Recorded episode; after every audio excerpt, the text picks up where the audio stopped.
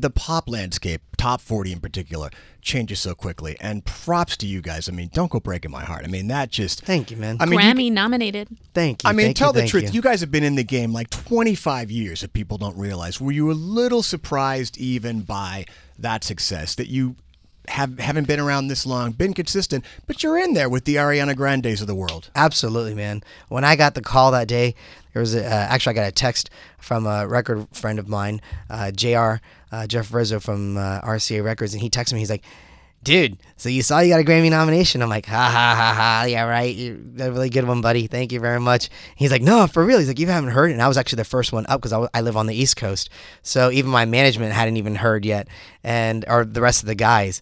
So uh, by with but within like three hours, we all started texting each other, and it was just you know, we've been honestly so blessed to have a career for 26, almost 26 years right now, um, to have the success that we had in the, the late 90s and the early 2000s, and to still keep on going and, and, and constantly, you know, carrying that torch, even the highs and lows, and to actually be able to come back now with, you know, I definitely give credit to the FGL guys for helping us do the iHeart um, Yeah. big special, and that turned into the, the, the Vegas residency, and then to have the record. Two years. Uh, Yep, two years, and then to have the record, and to now have this amazing sold out world uh, arena tour. It's it's like lightning striking in a bottle twice, which I know doesn't happen to a lot of artists. So we're very blessed. I'm going to church every Sunday, that's for sure.